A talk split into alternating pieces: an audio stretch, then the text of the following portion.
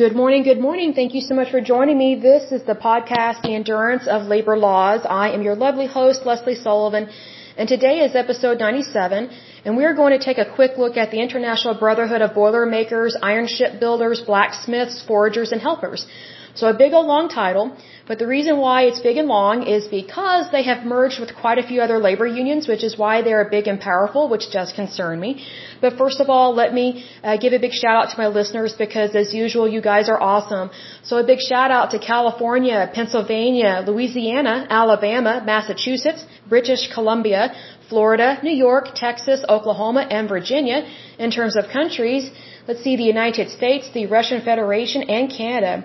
But first of all, I also want to go over some housekeeping. So I looked up some of those uh, 70 shows that I was trying to remember, and the one that I could not remember that talked about those two paramedics is Emergency. It's a great show, and it's where there there are these two paramedics that are under the umbrella of the firefighter station. So they get to go out and help people. So if you watch the show from its very beginning, you get to see how the, the ambulance drivers were considered new and how things change in their technology, so that's really good. Another really good show to watch is Adam-12, Starsky and Hutch, Hawaii Five-O, the original Hawaii Five-O, it's great. Hawaii Five-O stars Jack Lord, he's a great actor.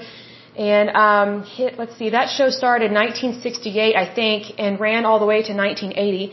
And then, of course, Chips. That's a great show, and really good-looking guys in that show, for sure. Um, but definitely check those out. It's it's really good, clean shows, and they're usually on MeTV. That's one of my favorite television stations. It's memorable entertainment television. It's really good. I understand that people do curse, but these shows do not curse, which is awesome. So that's good there. But a little bit of background to this labor union. Um, their predecessor, they have several of them because they joined with several. International Brotherhood of Boilermakers and Iron Shipbuilders, National Brotherhood of Boilermakers, United Cement, Lime, Gypsum, and Allied Workers. Let's see, International Union, Stove, Furnace, and Allied Appliance Workers, and then International Union, um, let's see, Western Energy Workers, Metal Polishers, Buffers, Platers and Allied Workers International Union. So sometimes they have the word International Union, union at the front and sometimes at the end. And this particular union was founded by the Boilermakers back in 1880, so it goes back quite a bit. They are now headquartered in Kansas City, Kansas. They have locations in the United States and Canada. In terms of members, they have 49,491 members as of 2018. Their current president is Newton B. Jones. They do have some subsidiaries, and, and this is a little concerning to me. The first one is the International Brotherhood of Boilermakers Campaign Assistance Fund. Then they have the International Brotherhood of Boilermakers Legislative Education Fund. They have the International Brotherhood of Boilermakers Archives. Then they have the International Brotherhood Cajun Realty Corporation. That concerns me because now they're involved in real estate, but has nothing to do with their occupation. Then they have the International Brotherhood uh, Building Corporation, which is part of construction, a little concerning there. Then they have the International Brotherhood of Real Estate Holding Company. That concerns me because holding companies tend to hold millions of dollars, but it, it will show later as to why. They have affiliations with AFL, CIO, and the CLC, the NABTU. As of 2004, I shouldn't say as of 2014. In the year 2014, their revenue was $41,167,054 but their expenses for 2014 was $40,578,455. As of 2013, they have 101 employees. And let's see here. They, they do have locations in the United States and Canada, but they have also recently merged with a union based out of, um, what it's called, the UK and Ireland. And that concerns me there. We will discuss that a little bit later.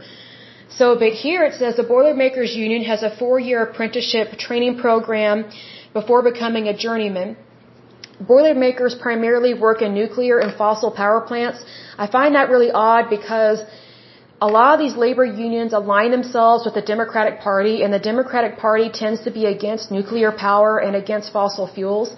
So if the Democratic Party had their way, they would completely abolish and get rid of all these jobs that deal with nuclear power and fossil fuels, but yet that would get rid of hundreds of thousands of jobs.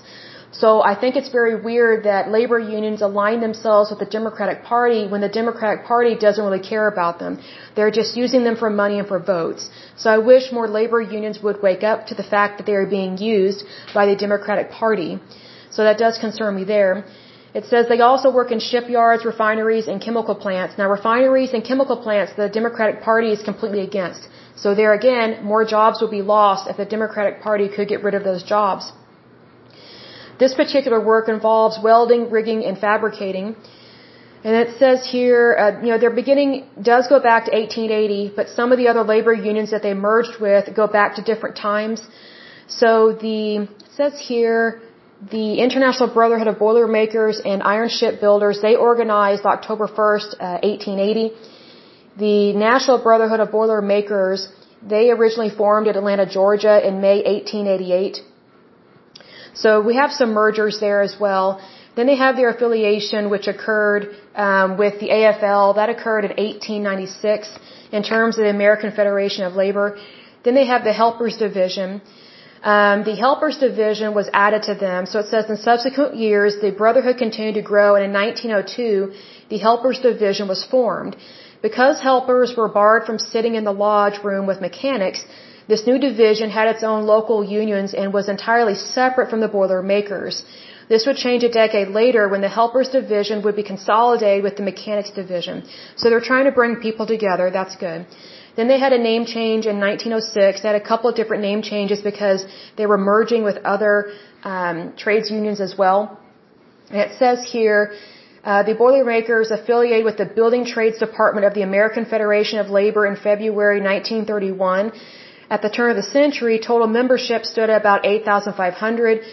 But by 1944, due in part to the dramatic increases in the shipbuilding, railroad, and fabrication shop industries during World War II, the Boilermakers numbered over 350,000. Now what's interesting is that that number has dropped by a little over 300,000 in terms of membership, even though those industries are still around. You don't have to be at war in order to have a tremendous industry. So I find it interesting that they couldn't keep their members. Now here's the thing, they've had six different mergers with different labor unions. However, these mergers are technically monopolies. You know, it's illegal to have a monopoly in the private sector, so I don't know why it's being legal or seen as legal in labor unions because it's really not legal because they're affecting a whole industry and they are they are affecting industry, the economy, and so many other things with this because monopolies are illegal for a reason. It's because you want competition. So, being that these people keep merging, merging, merging and taking over these other different labor unions, it's one way that they get to take over different industries, which is why these monopolies are supposed to be illegal. The first merger occurred in 1954. They merged with the International Brotherhood of Blacksmiths, Drop Forgers, and Helpers. So that's concerning there. The second merger or quote unquote monopoly was when they merged with the Brotherhood of Drop Forgers. That occurred in 1919. And then it says, da da da, they created, oh I take that back. It says a 1919 merger with the Brotherhood of Drop Forgers created the union that on June 29, 1953, merged with the Boilermakers to create the International Brotherhood of Boilermakers, Iron Ship Builders, Blacksmiths, Forgers, and Helpers. So a year later, a new international seal was adopted to include all crafts. So they're merging with several different ones here. Drop forgers, iron ship builders, blacksmiths, and helpers. So quite a bit is going on from 1919 to 1953. And then if you look at their seal, it changes quite a bit. And if you notice the different seals, here's the thing a lot of their seals, th- this is very common with labor unions and trade unions, they, they look like um, the Freemasons, which is a cult. So you need to be very careful about what labor unions you join and what they stand for because a lot of them do not stand for what America stands for because a lot of these labor unions were founded by fascists, people that were not pro-America, they were just pro the worker and pro taking over a company or an industry, and that's not the American way. Because if you're trying to take someone over or take over a company, then you're not for the U.S. Constitution and you're not for the private sector, which is where all these jobs are located because they are not federal jobs, they're not state jobs, they're not uh, civil or civic jobs, they're private sector jobs.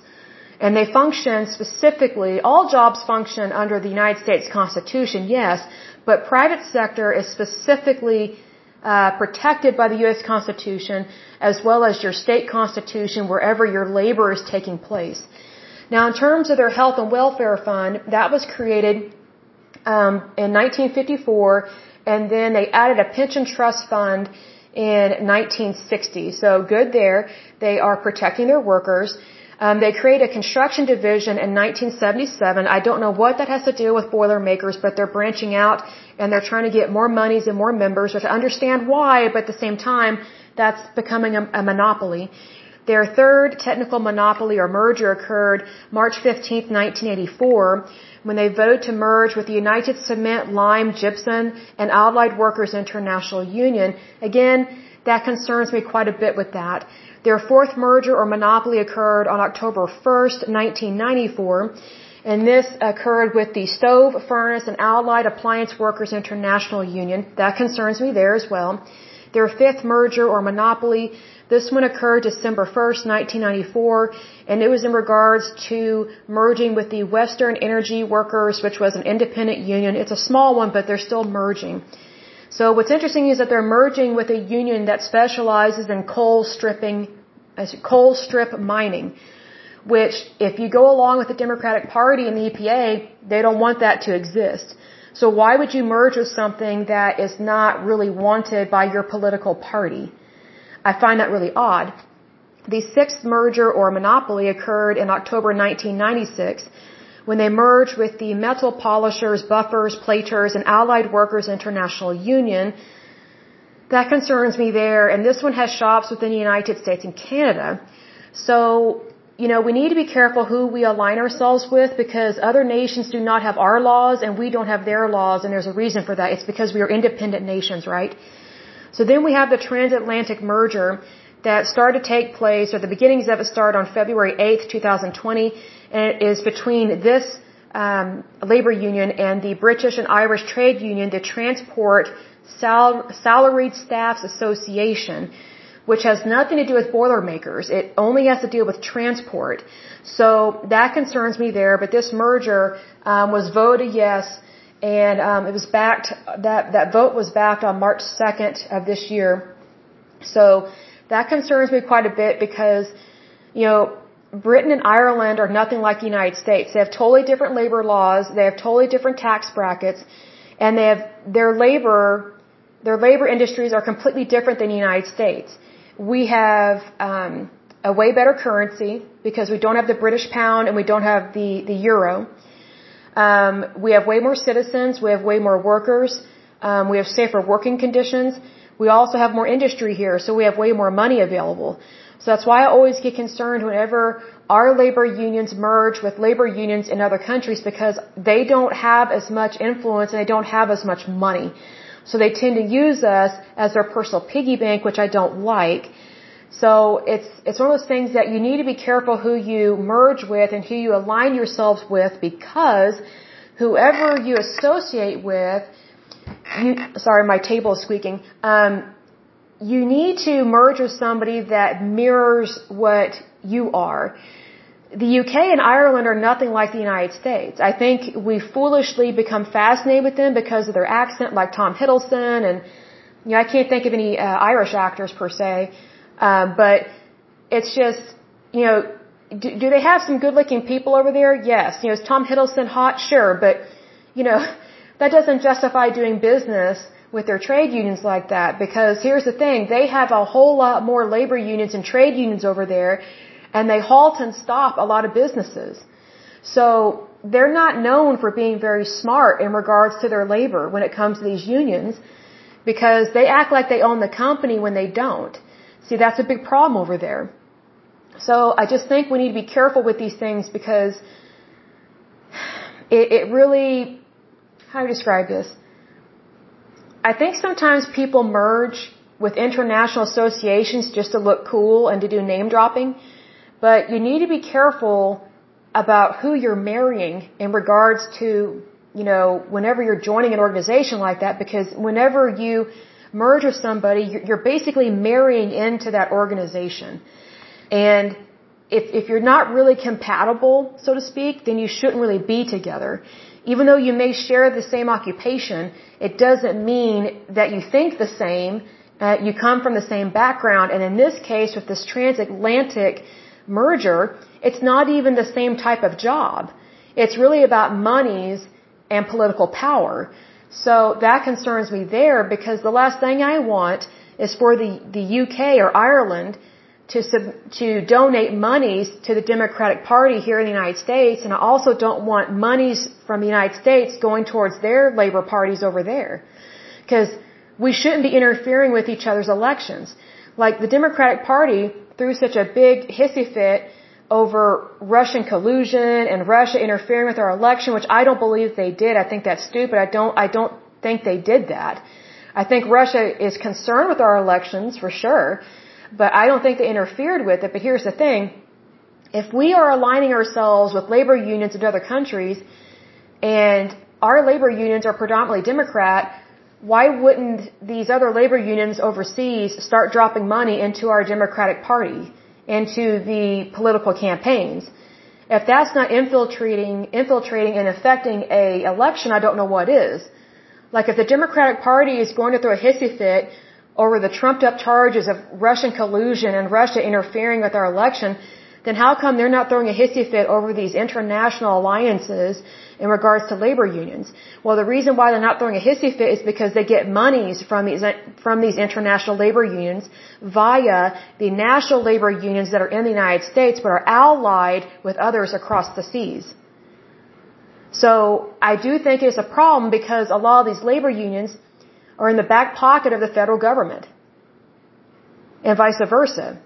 So it, it's just really concerning to me that this stuff is allowed because, put it this way, if, if Republicans did this, if the Republican Party had all these labor unions in their back pocket and they were conglomerating with labor unions overseas and then receiving monies via the labor unions that they are affiliated with here in the United States, the Democratic Party would throw the biggest hissy fit on the planet about that. But no one's looking into, okay, why is this being allowed and tolerated? Because, you know, you know, elections of a country belong to that country. For example, elections in the UK belong to the people of the UK. It does not belong to me or to you if, you know, unless you're listening in the UK. But here's the thing elections should not ever be messed with. I think that's wrong. And one way that elections get tampered and messed with is by contributions from donors. Because money has power. That's just how it is. There's nothing new to that. But we need to use our monies wisely. And I think these labor unions and trade unions giving all this money to the Democratic Party, and this one doesn't say how much they give, but I bet they do. I think it's a mistake for them to use money for that. I think it's a mistake for them to use membership dues and fees to give to any pol- political organization. Because that's, that's not what it's for. It's for the worker. I mean, I always find it interesting whenever the Democratic Party, you know, throws a hissy fit over how wealthy some people are, especially Republicans or even just business owners, but yet there are so many Democratic uh, politicians Democrat politicians that are super wealthy, but they don't call them out on the money that they make and the money that they receive, especially in political contributions. I just find that really weird. And one way that they get around it is by giving their monies to the Democratic Party or, or like the the Democratic um, the Democratic National Convention or something. They're just moving monies just like a holding company does. So, but no one calls them out on it because they don't want to look there. You know, it's like I've said in times past, greed is not just in Wall Street, it's everywhere. It is everywhere. That doesn't mean it's appropriate, that doesn't mean it's okay. But if, if you're only looking in one spot, you're totally missing the majority of it, and that's very unfortunate. But anyway, I will go ahead and end this podcast, make it short and sweet. But until next time, I pray that you're happy, healthy, and whole, that you have a wonderful day and a wonderful week. Thank you so much. Bye bye.